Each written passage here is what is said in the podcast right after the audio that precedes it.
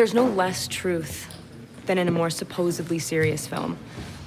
She goes deep into the darker side of her character. It's, it's daring. It's really daring.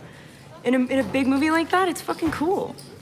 Well, she's got great presence, but I don't see what's so daring about it.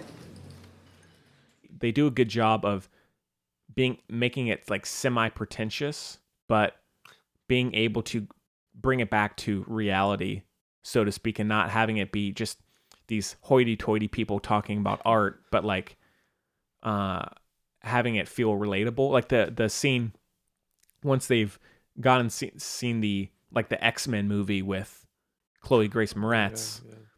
and they're talking at the bar and sh- Kristen Stewart is like from a, a, an earnest point of view of why Chloe Grace Moretz's character is so kind of badass and and strong and then at the same time Juliette Binoche is like laughing at everything she's saying because she's talking about a, a big goofy soap opera comic book film.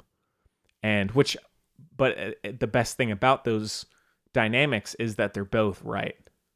So Yeah, like I which is i love. And so like you can get behind someone laughing at a comic book movie no matter how earnest you think it is someone's always going to be there to laugh at it It's like no this is just a stupid comic book movie which in many ways they're right because yeah it's ridiculous they're talking about things that they that doesn't exist in any way that are just from comic book movies or comic books from the 1940s I mean, this movie came out before, before the whole comic book craze, right?